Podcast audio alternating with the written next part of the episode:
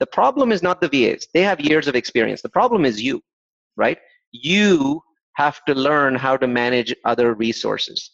You have to learn how to work with people who cannot read your mind.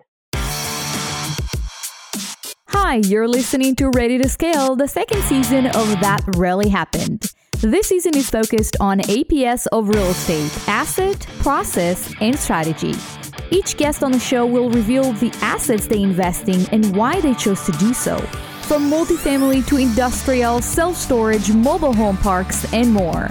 Then they'll uncover the processes, tools, and systems they've used to build multi million dollar businesses. And finally, they'll uncover new, unique, and exciting strategies to invest in real estate. From co working to buy and hold, fix and flips, co living, and much, much more. Now let's get the show started.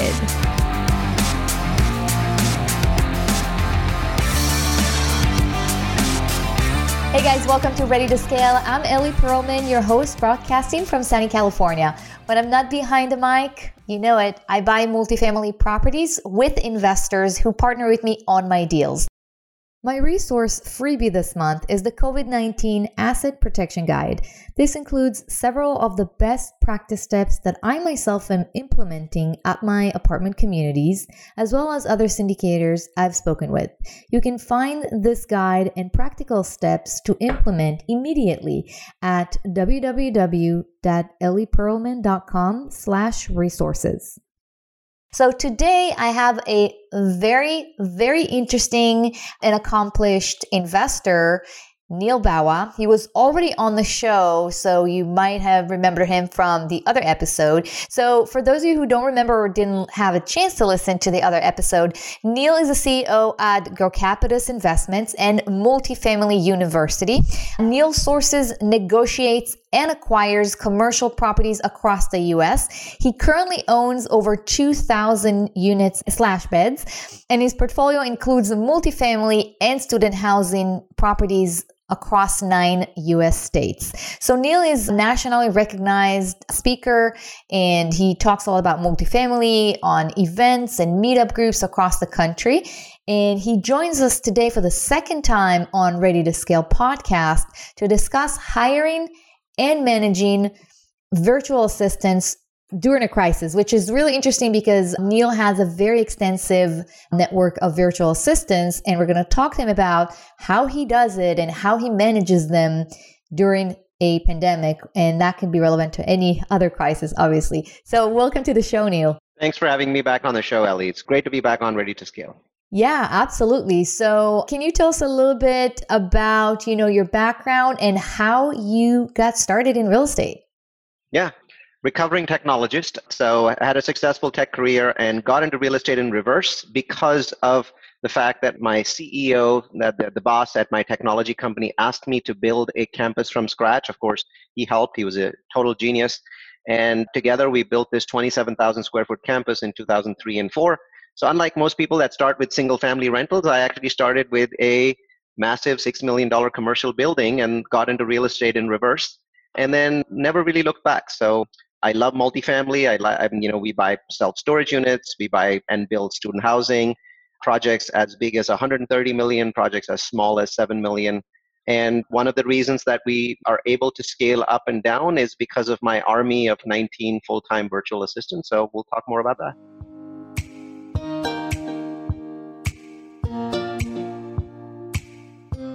You already talked a little bit about the asset portion of the show, which is great. So you buy multifamily, you buy student housing, and you're doing also development. So you're kind of you're doing you know a little bit more than the average sponsor out there that focuses on on one niche which i think is interesting. So you know we're in the middle of, of a pandemic. When we're recording this it's april 6th so we're kind of still in the middle of this you know financial crisis. What actions have you taken to protect your assets from the impact of COVID 19? Well, first, I'll give you kind of the basics, and then we'll talk about some of the actions that I might have taken that might be a little unusual or unlikely that you've heard them before. So, we are assessing the health of our community regularly. We have one community that has a single case, and we followed the CDC guidelines there for that particular community. We're providing a lot of resident services. We're providing counseling and telling them about all the different options. We're even helping them fill out forms. If they're small businesses, we're even helping them fill out, you know, loan forms for PPP and other loans. We are evaluating at-risk tenants. So we've got some properties that have a lot of blue-collar people that have exposure to retail or airports. So we're trying. The, one of the first things we figured out is what which of our properties would we see the most delinquency at, the, the, which tenants were the most at risk. So it took a lot of time, but that was a very useful activity to try and figure out what it is that the tenants in those properties were doing. We've really amped up our leasing because I, I think that a lot of people are like, no, you really can't lease anything during this time. Nothing's going to happen. And I'm I'm glad that people are saying that because they're leaving a lot of you know money on the ground for us to go in and pick up. So we've massively amplified our leasing and our online leasing by using videos. And to be honest, last week our leasing looked like a perfectly normal week for our portfolio. Like there was no, I mean, I wouldn't have been able to tell that we were in the middle of a world changing pandemic. I mean, the numbers looked absolutely normal. They didn't look, look better than normal, but they look normal. And then, you know, we, we are communicating with banks and figuring out all those sorts of things we're limiting community interactions. Most of our you know all of our properties are pretty much locked up. There's no clubhouse there's no pool there's no you know dog run. We basically lock them all up. Our leasing people have been moved to a virtual scenario where people people can connect with them via zoom and other tools. And then we are evaluating all of our unit turns. You know we're trying to figure out whether we want to keep doing unit turns. And there's some properties where it makes sense to keep going. And a number of our properties are in states where construction is considered to be an essential activity, so we haven't been stopped. So Georgia is an example, New York's another, and so is North Carolina. So our properties there are, you know, business as usual, right? So we're continuing to do construction activity. And then we're looking very closely at delinquency and financial. So that's a typical set of activities that a syndicator does for their properties. I don't think there's anything in there that other people haven't done. Maybe we've done a little bit more than somebody else and they've done more of different sort of package. Obviously, tenant communication is very key. Where we've used our virtual assistants, firstly, we haven't laid off anybody and we have no intentions of laying off any virtual assistants because right now having that manpower is extremely beneficial, right? So the first thing we've really focused on leasing and online leasing. So going after tenants more if we were making two phone calls, we're making three. If we were sending two text messages, we're sending five. We're basically chasing the heck out of them and even sending videos directly to their cell phone's messaging app, right? Because that's, you know, just to get their attention, right? So we're changing the way that we did leasing and as you already know, my virtual assistants in the Philippines are extremely involved in the leasing process. And we do that in two different ways. We generate about 20,000 tenant leads a year from 29 different engines.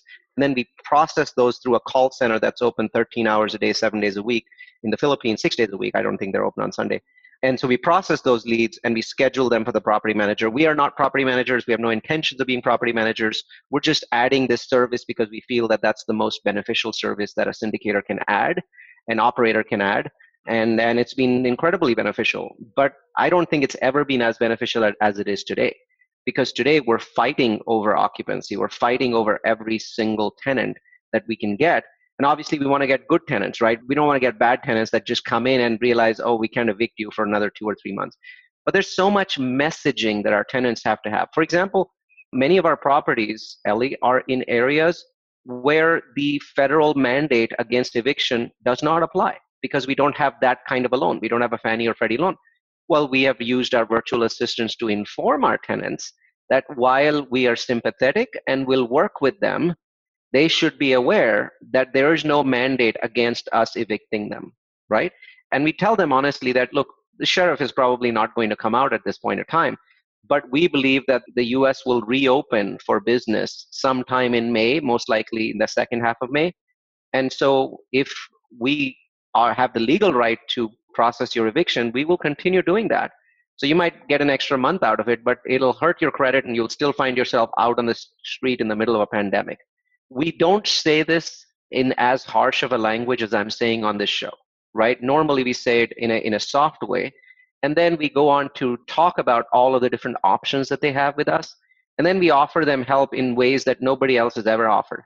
We've had people who said we are a small business and you know we're not able to make money and And we're like, well, aren't you aware that there's small business payroll loans and, and other loans? There's $10,000 grants. And they're like, yeah, we don't know anything about them. And then we're like, don't worry, we can help you, right? So here's all the information that you need. And we've been distributing that information tenant by tenant. No other syndicator can do that because nobody has the manpower to talk to a thousand tenants or 2,000 tenants. We have roughly 2,000 tenants. But we do because we have a four or five person call center that has scripts and they're learning all the time using slack channels so they get a question they don't know the answer they type into the slack channel while they're still on the call with the person and we just answer it right there saying this is what you should be doing so we're supporting our property managers and engaging our tenants. And so far what we're seeing is is pretty positive results. I mean i haven't seen kind of april be in any way sort of a gloom or doom month at all. I mean i i'm pretty sure we'll get more than enough rents to pay for our mortgage. And keep in mind our property managers are applying for the PPP loan, so our you know we'll have the ability to pay for our staff through those loans. Mm-hmm. And the PPP loan is that's basically the Paycheck Protection Program. So those who have small businesses or are you know sole proprietors or contractors, they can apply and get basically a loan, a very low interest you know loan. And if there's some requirements that if you obey you know, if you basically keep, I think the it's a six or eight weeks long for two and a half months. If you keep all employees, if you hire them, or if you just keep work as a 1099 employee, then the loan is forgiven. Which I think it's a great idea. We also did that with our properties. We basically emailed everyone with the links with a very easy explanation, and we translated it to Spanish as well for Spanish communities. Basically, if you're a contractor or a small business owner, then this is because what you can do. Because you're right, we know that because that's our business. We're, we're business, you know, people. So for us, the information is very accessible. But for our tenants, not necessarily. They don't necessarily follow all the, you know, economic news, and and they're not surrounded by other businessmen who know. So when we have information, we share it with one another, and that's how you know we're able to you know make sure that we're on top of everything so i think that was a really really great advice you know yeah, I, I, one I, thing i wanted to point yes. out there was ellie that mm-hmm. we are so used to connecting with other peers and, and you did a great right. job thank you you know last monday bringing together the the syndicator and, and investor community to just have an informal conversation about what people were doing and then you shared a lot of resources we have started to assume that our tenants know all this stuff. And what we found right. was when we started talking with tenants, I mean, they were even missing the basics, right? So, you know, actually, investor education at this point of time, both on the paycheck program as well as on the furloughs, right, which is a different concept where your employer basically gets paid to keep you on payroll as opposed to laying you off.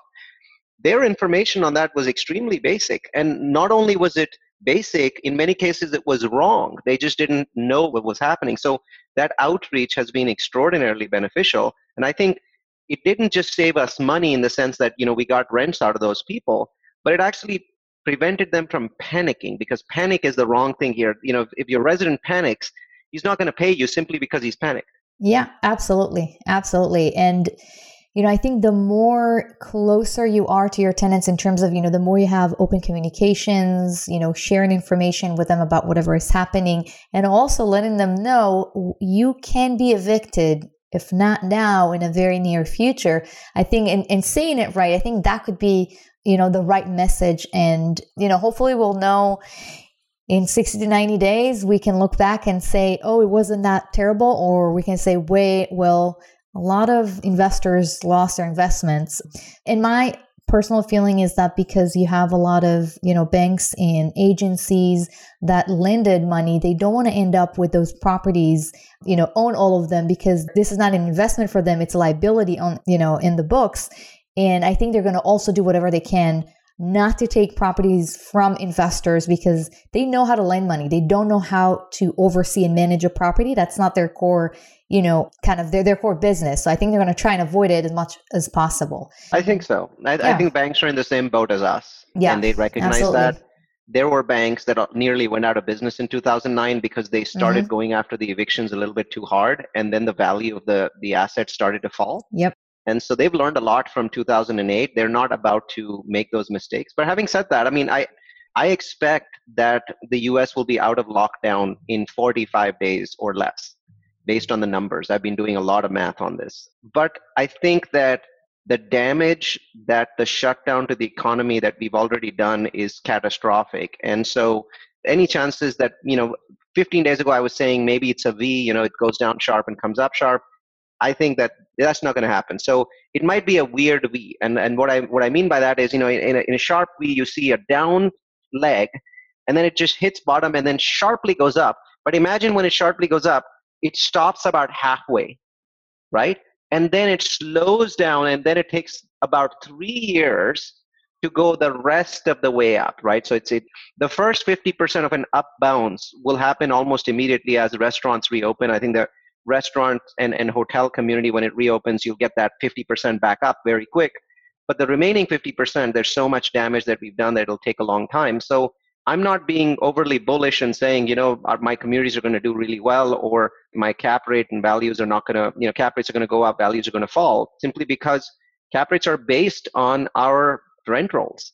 And our rent rolls are going to get decimated not just for the month of April and May, as most people are saying. I think it's going to be April and May are horrible, and then June is better, and then July is better, and then August is better. But you don't really get back to where you were in February right. until I think to the end of the year, right? So to me, if I wanted to sell my property today, I would have to take a cap rate hit because of those rent rolls. So I do see that if people want to sell, and I think most mostly people will not want to sell, they'll want to just hold That's on right. and, and, wait this mm-hmm. out.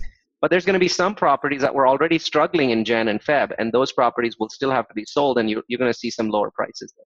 Yeah, absolutely. I think that's exactly what we see in the market. We see a lot of sales that were put on hold. A lot of sellers understood they're going to lose millions of dollars if they sell it now and they prefer to write it out and wait, you know, several more months until they can stabilize their income and increase it and then they'll be back in the market.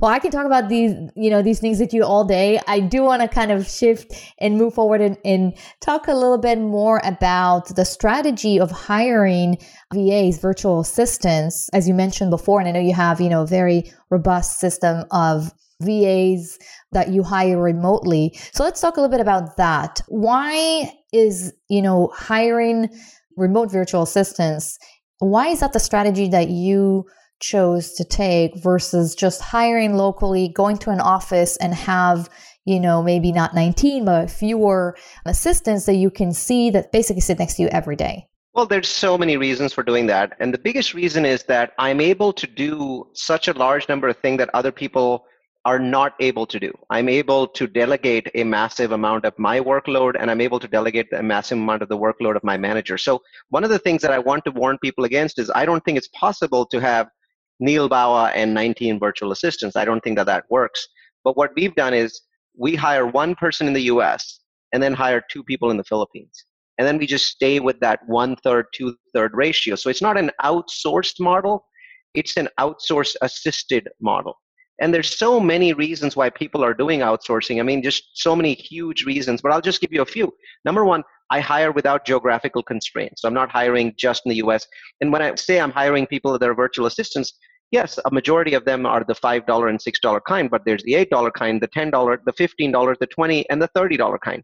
So to me, it is a worldwide talent pool. And it's especially important if you live in an expensive metro like me. I live in the San Francisco Bay Area because, you know, I can get people like I have this operations manager that that reports up to Anna, to my VP, and she's 30 bucks an hour, doesn't live in the United States, but this person is worth at least 200k if she lived here in the San Francisco Bay Area and worked for a technology company. So the quality of people that you get is also enhanced. So a lot of people think that VAs save money, and my message is I've never saved a, a dime.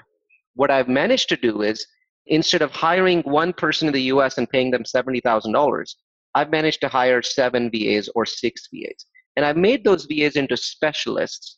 And they've become so specialized in their tasks, so good at it, that no one person on this planet could ever match them right? So that the quality over time right? So obviously this doesn't change the fact that you still need managers in the us you still need executive talent. None of that is changed. But when you're looking at mid-level and low-level work there's so many things that these people can do that help you generate revenue much much faster. The reason i'm a syndicator with you know 28 employees and most people have three or four is they just can't generate enough revenue. But we put these virtual assistants to tasks related to revenue. And, can you give and, me an and, example of, of a task sure. of several tasks that can generate revenue for you? Sure. So one of the, the quickest way to generate revenues is to find properties, right? So when you're finding properties, imagine instead of sending emails out to people, you were creating, you were going into Zoom and recording a half an hour event on how to do it, and then providing a template to a person who uses your email, right? So we use G Suite. And so the person has access to your email box and is sending emails as you, sending follow ups as you. And then you're recording your voice and they're sending out voice blasts using your recording, right? So it looks like you're sending out the recording, but it's really coming from them. And even the responses back from those recordings are going back to them so they, they can communicate with people on your behalf. So imagine if you had the ability to research the top 1,000 brokers in the US using websites like CoStarPowerBrokers.com and reaching out to them by first sending them an email and then following up with a recorded voicemail from my, in my voice that actually is going out from them through a voicemail blast software. And then when people respond back they're actually coming back to those people right? They're not coming back to me. But now the halo is already there because people have heard my voicemail regarding my 250 million dollar you know project and then the fact that I'm buying $100 million worth of you know stuff in a day. So that I that halo is there, and now those brokers want to work with us, and these people can not just process these brokers, but you know processing brokers is not important. What is important is keeping that ongoing touch. What if you could have templates to maintain that ongoing touch? Now we've done less of this in the last year, just to be honest, because we have so many connections already, right? We've, we've had so many projects. But that's a great example of what you can do to generate revenue. That's one way to generate revenue. The second way to generate revenue is find investors. And that's where our virtual assistant team really shines. We have 12 total people, three in the US and nine outside the US, whose only real job is in some way or the other to create investor pools because we don't sell projects. We simply create a community and we nurture that community. And then a project appears and a certain portion of them jump on that project and we don't bother going back to the rest. And then we the next project, the next project, the next project. So we have built this massively nurtured database of 30,000 investors.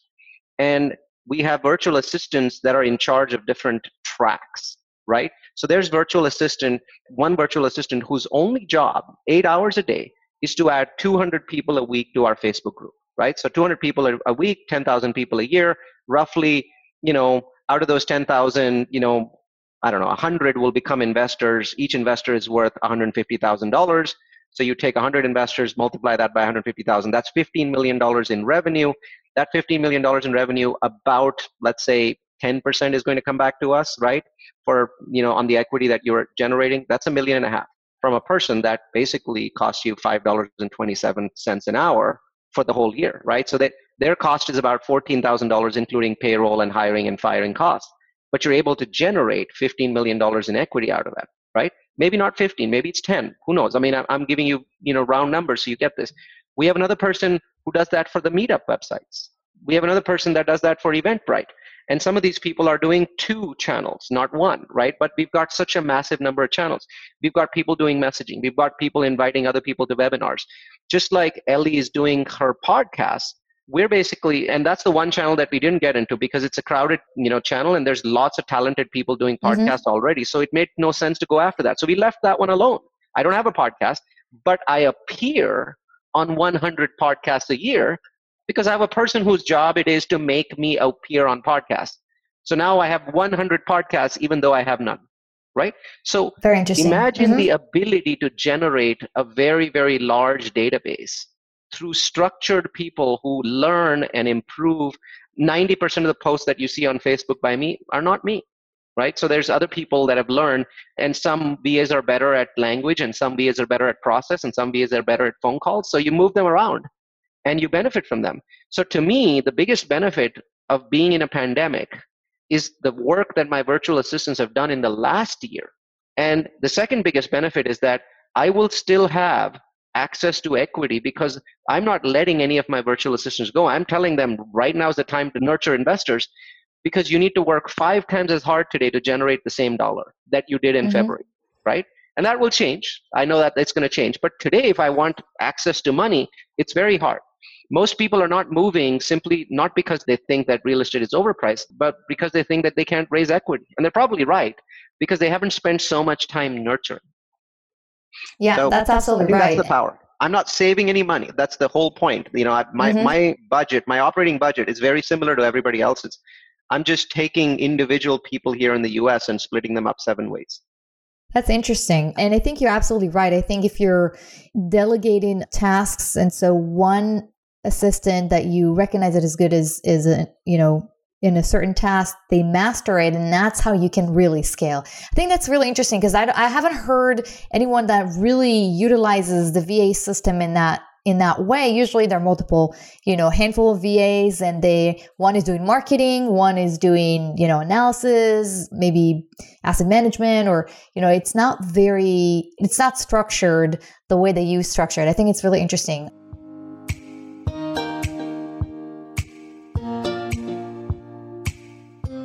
I want to move and talk about process. And, and I remember from, you know, our conversation last time on, on the last episode, we basically, you, you mentioned that you have a color code system to track tasks. So how do you, you know, if you can talk a little bit more about that system, that would be very beneficial. Sure. It's four or five different steps. And I think that while I'm going to ma- mention certain software, it can be done with whatever software it is that you're using for your CRM, your project management, right? So if you're using monday.com basecamp or asana as your project uh, you know management software or equivalent and using something for your crm your crm could be as simple as mailchimp or it could be as complicated as active campaign or hubspot. We use active campaign the goal is to basically tie these together. So there's a, here's a few rules that i think are common sense but people don't understand how powerful they are because it's like yeah yeah this makes sense but then they don't actually do it right?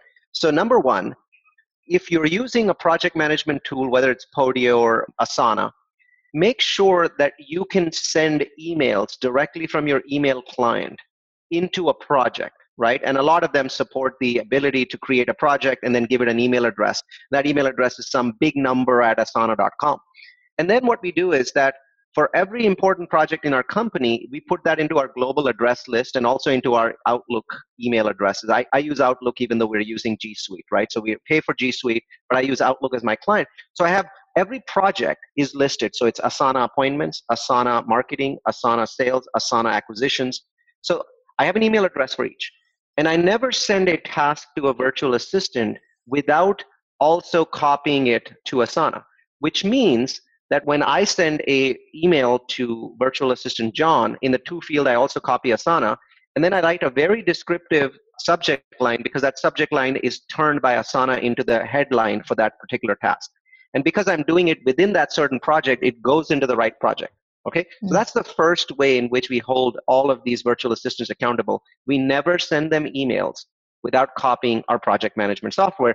Therefore, every single task assigned, even if it's a five minute task, still goes into Asana. So they're just constantly used to going into Asana, looking at their brand new tasks that have come in from lots of different managers, and going in and checking them off one by one, right? So they can't lose anything, they can't forget anything. Now, then you have to then tie it back to the second system, which is every week, every Monday, we have a Asana work cleanliness report.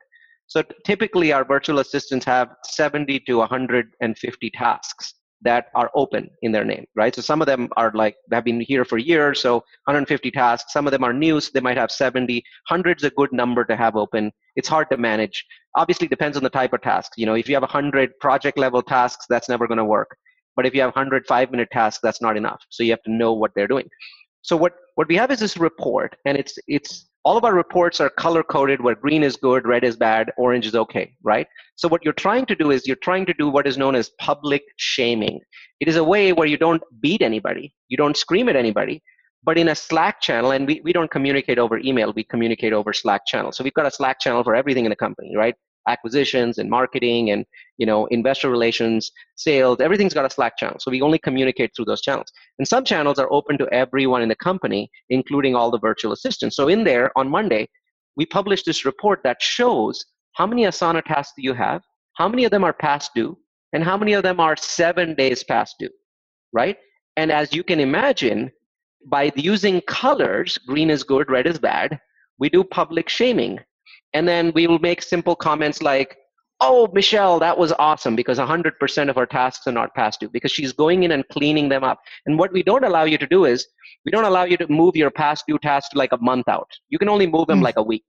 Why? What that means is every single week you have to go in there and clean it up again, right? And so, so then on Monday morning, we'll release this list and we'll say things like, Michelle, that was awesome, or John, that was awesome. And then we say things like, Kathy, catch up, right? Because Kathy's got yellows in there or reds in there. So now we first created a system where we never send tasks to VAs, we send tasks to projects. Then we created a system that prevents them from holding on to those tasks. They have to finish them. Then we have the final pièce de résistance, the really awesome piece that makes all of this work. We use a platform called Upwork.com. It's more expensive than hiring them directly, but it's, trust me, it's worth it. What Upwork does is that it actually looks at the workload that they have in any particular 10 or 15 minute slot of time and gives them a ranking of 1 through 10 10 being i'm super busy right? And 1 being i'm just laid back and listening to filipino youtube right? I'm not doing anything. Maybe i'm just touching the keyboard every once in a while. So now they don't have the ability to steal time right right? Because they can create two upwork profiles and be working for two different employers. You know they can be john and harry at the same time.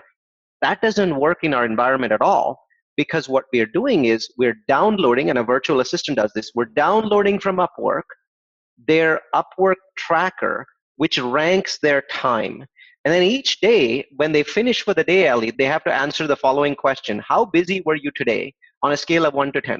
Right? So, as you can imagine, most of them say 8 or 9, even if they're not busy, right? But on Monday morning, we now have the Upwork tracker report that comes out. And if the Upwork bar shows them being a six and they're saying they're a nine, public shaming. They know what that means. They know that after a while they have to say, no, no, no, I'm a six, please give me more tasks. Because they can see that the Upwork tracker is giving them a ranking of six out of 10, where they're giving themselves a ranking of nine out of 10. Now, how could they possibly hide the fact that they're not working hard enough?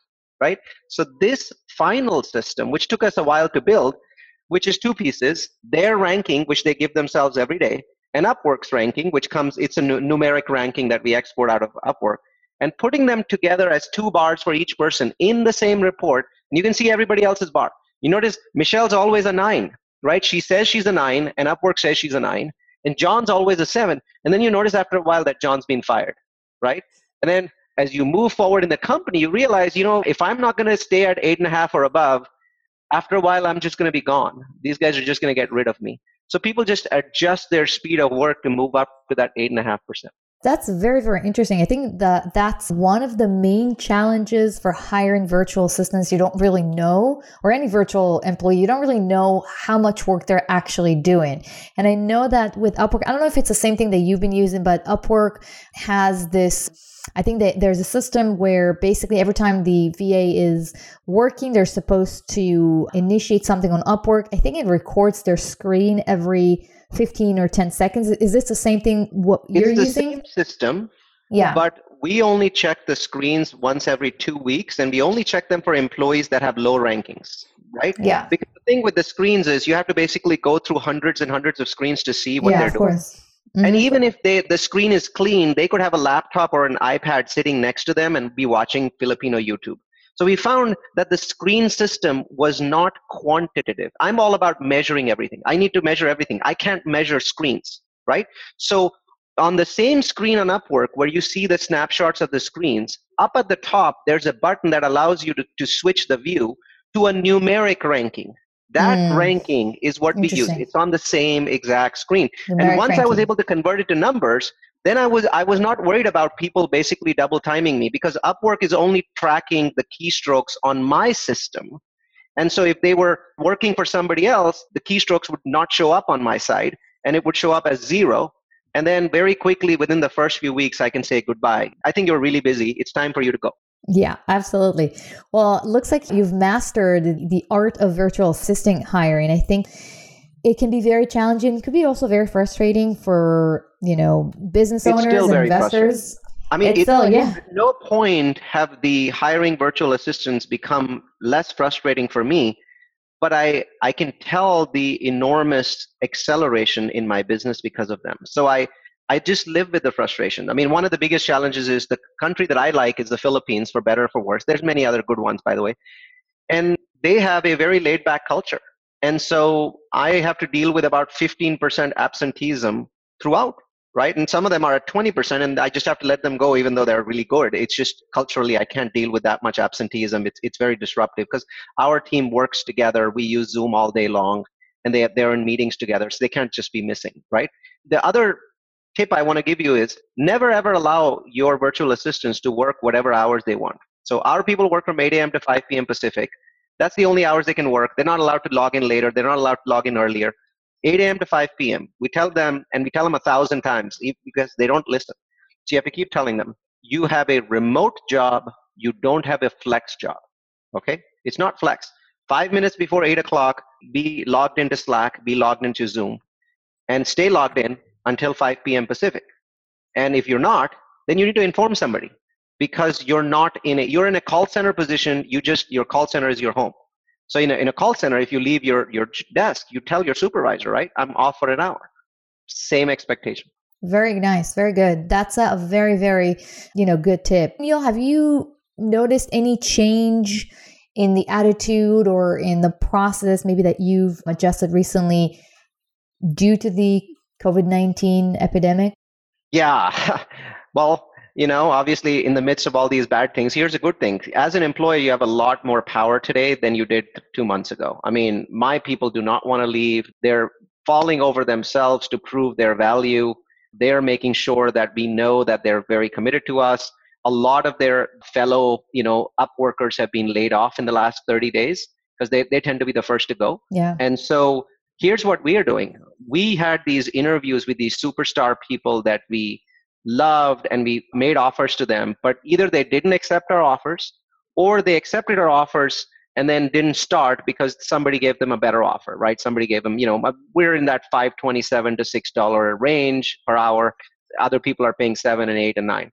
But those people are also very quick to lay them off at seven and eight and nine. So what we're doing is actually going back to all of our notes and going back to those people so those are the stars that we missed out on the last 12 months. We have a full-time recruiter, so we have a Filipino recruiter that just goes around hiring these people. So we told her, just go back and talk to all of these people. And she's like, but Neil, I mean, aren't you also looking to conserve money? And I said, yes. So here's what we're going to do. Normally, this would not work, right? What we're going to do is we're going to kind of re-interview them again. So we re-engage, and, and that takes some time. And then after we hire them, we're going to start them at two hours a day for the first week, then four hours, a day for the second week, then six hours a day, then eight hours a day. So it takes me a month before I'm paying a full scale payroll. And I'm pretty sure that a month from now, people are going to be feeling slightly better about this thing. Right. And so that gives me the ability to hire some of those stars back. So right now is actually a pretty good time, pretty awesome time to hire, you know, virtual assistants. That's awesome. So you're basically using a local Filipino recruiter, but you're also bringing them on Upwork so you can track their work basically. So you're. Ba- yeah. So I okay. mean, we're paying quite a bit more for doing that, right? Yeah. Because if we if we were to just simply pay them through some kind of a PayPal type system, they wouldn't get tracked. So for us, it's it's worth that extra payment. For us, it's worth doing apples to apples comparison. We have 19 people, and they're being compared on the same graph using the same system and the same technology, and that paying the extra 10% is worth it yep. because you can hold their feet to the fire. Because if you can't hold their feet to the fire, then what's the point? Yeah, absolutely. Absolutely. Well, that's very interesting. Last question that I have before we move to the lightning round questions is, you know, basically, so we talked a little bit about, you know, how you hire them, how you manage them, and especially now, do you see any change from investors' point of view that is being channeled through your VAs on, you know, how they see the situation? Is there any willingness or appetite on their side to invest right now? And the second part of the question is, how can you train you know your team members your virtual team members to basically you know answer or initiate a conversation and engage with investors in very very sensitive times like today so a lot of investor engagement in these kinds of times has to be done by people in the US. So I, I don't think that the people in the, the virtual assistants are doing it. We're using quite a few templates which work but as the conversation gets more deep it really has to be moved on to you so think of me as saving front end time using templates but then we still have to get involved so the way we are doing investor conversations is we are doing them through town halls and webinars.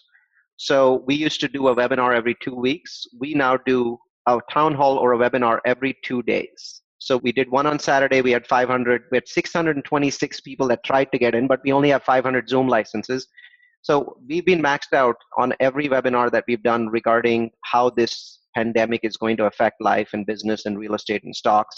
So we've done five of them and had 2,500 people. That I think is something that everyone should consider doing, especially you, because you've spent so much time learning about all the things that need to be done.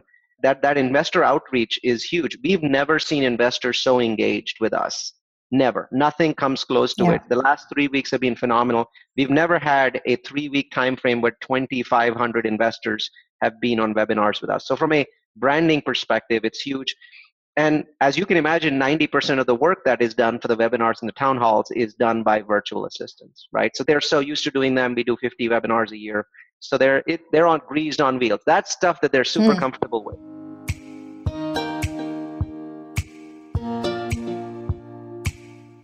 Neil, thank you so much. I really appreciate it. We have the last five short questions, lightning round questions. I'm actually, I went back and forth. Should I keep the same questions because I asked you those questions before, or I wouldn't remember, use- so it's okay. All right. So, Neil, what's your favorite hobby? Cricket. I am a mad, fanatic cricket fan. It's the second largest sport in the world, and nobody knows about it in the U.S. yeah, I, I've heard about it, but I, I've I've never played it. Do you play much cricket? Used to when I was? You younger, but now, now I just Uh. enjoy watching it. Nice. What's the one thing that people don't know about you besides the fact that you're a cricket fanatic? I'm a tomato farmer. So I am equally in, I'm fanatic about data driven tomato growing. So you can watch my videos on my Facebook channel. It's called The Magic of Multifamily. Then look for tomato growing. And you'll notice that I'm growing like eight different kinds of tomatoes, different heights, different LED lights, different soils. And then you'll Wow. notice at the end that I've got this massive jungle of tomatoes that is is threatening to overrun my lawn because I'm, you know, use basically growing like the best possible yield using combination of lights and soils and heights. And then at the end of that video, I show you how to make a million dollars a year in investor equity by using the tomato. Very nice. I'm going to Google it for sure. I'm, now I'm, I'm curious. So, Neil, when you started hiring VAs, what do you wish you had known when you just started? That all of them would take that much time off. And it took me a year to figure out that they didn't all have sick parents and sick kids, that it was just a cultural thing. I just wasted a Mm. year worth of time before I figured out, oh, this is a cultural thing with the Filipinos. Got it. So, how do you go about it then? we just keep the ones that are just that constantly have absenteeisms we, we just fire them we can't deal with it so the, the short answer is have your own recruiter Got it. All right. That's important. What's your number one advice for an investor or a syndicator that wants to scale their business and hire VAs? don't hire one. Hire two. Hire full-time. It's an investment. It's not a hobby. It's not a experiment right? It works. Hire two. Hire them full-time. And yes they will have nothing to do. So you can do you know two hours a day four hours a day six hours a day Mm. eight hours a day. So scale them that way and the pressure that that will put on you to give them tasks to do is worthwhile because it'll force you to learn how to manage them the problem is not the vas they have years of experience the problem is you right you have to learn how to manage other resources you have to learn how to work with people who cannot read your mind You need to write a book about it. i think so I mean, yeah, you're, you're right. It's not easy. It sounds easy. I can tell from experience. Finding the right people and hiring and managing them, that was much harder than finding a deal and managing the property. You know, much, much harder to do. All right, so that was good advice. So, Neil, thank you so much again for everything. If our listeners want to get in touch with you, where can they find you? multifamilyu.com that's multifamily followed by the letter u.com has over 50 webinars a year there's one for virtual assistants it goes into depth on how to use the upwork filters to find the right people and then there's 50 other webinars of those kinds they're all data driven they're all analytical we're geeks so if you're a geek join us at multifamilyu.com All right. Thank you again for the third time. I really appreciate it, Neil. And take care and stay safe. awesome thanks bye bye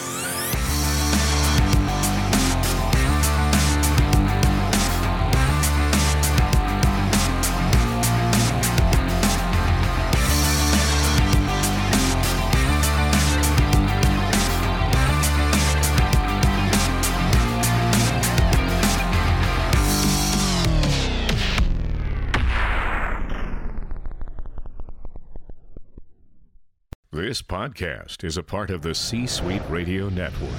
For more top business podcasts, visit c-suiteradio.com.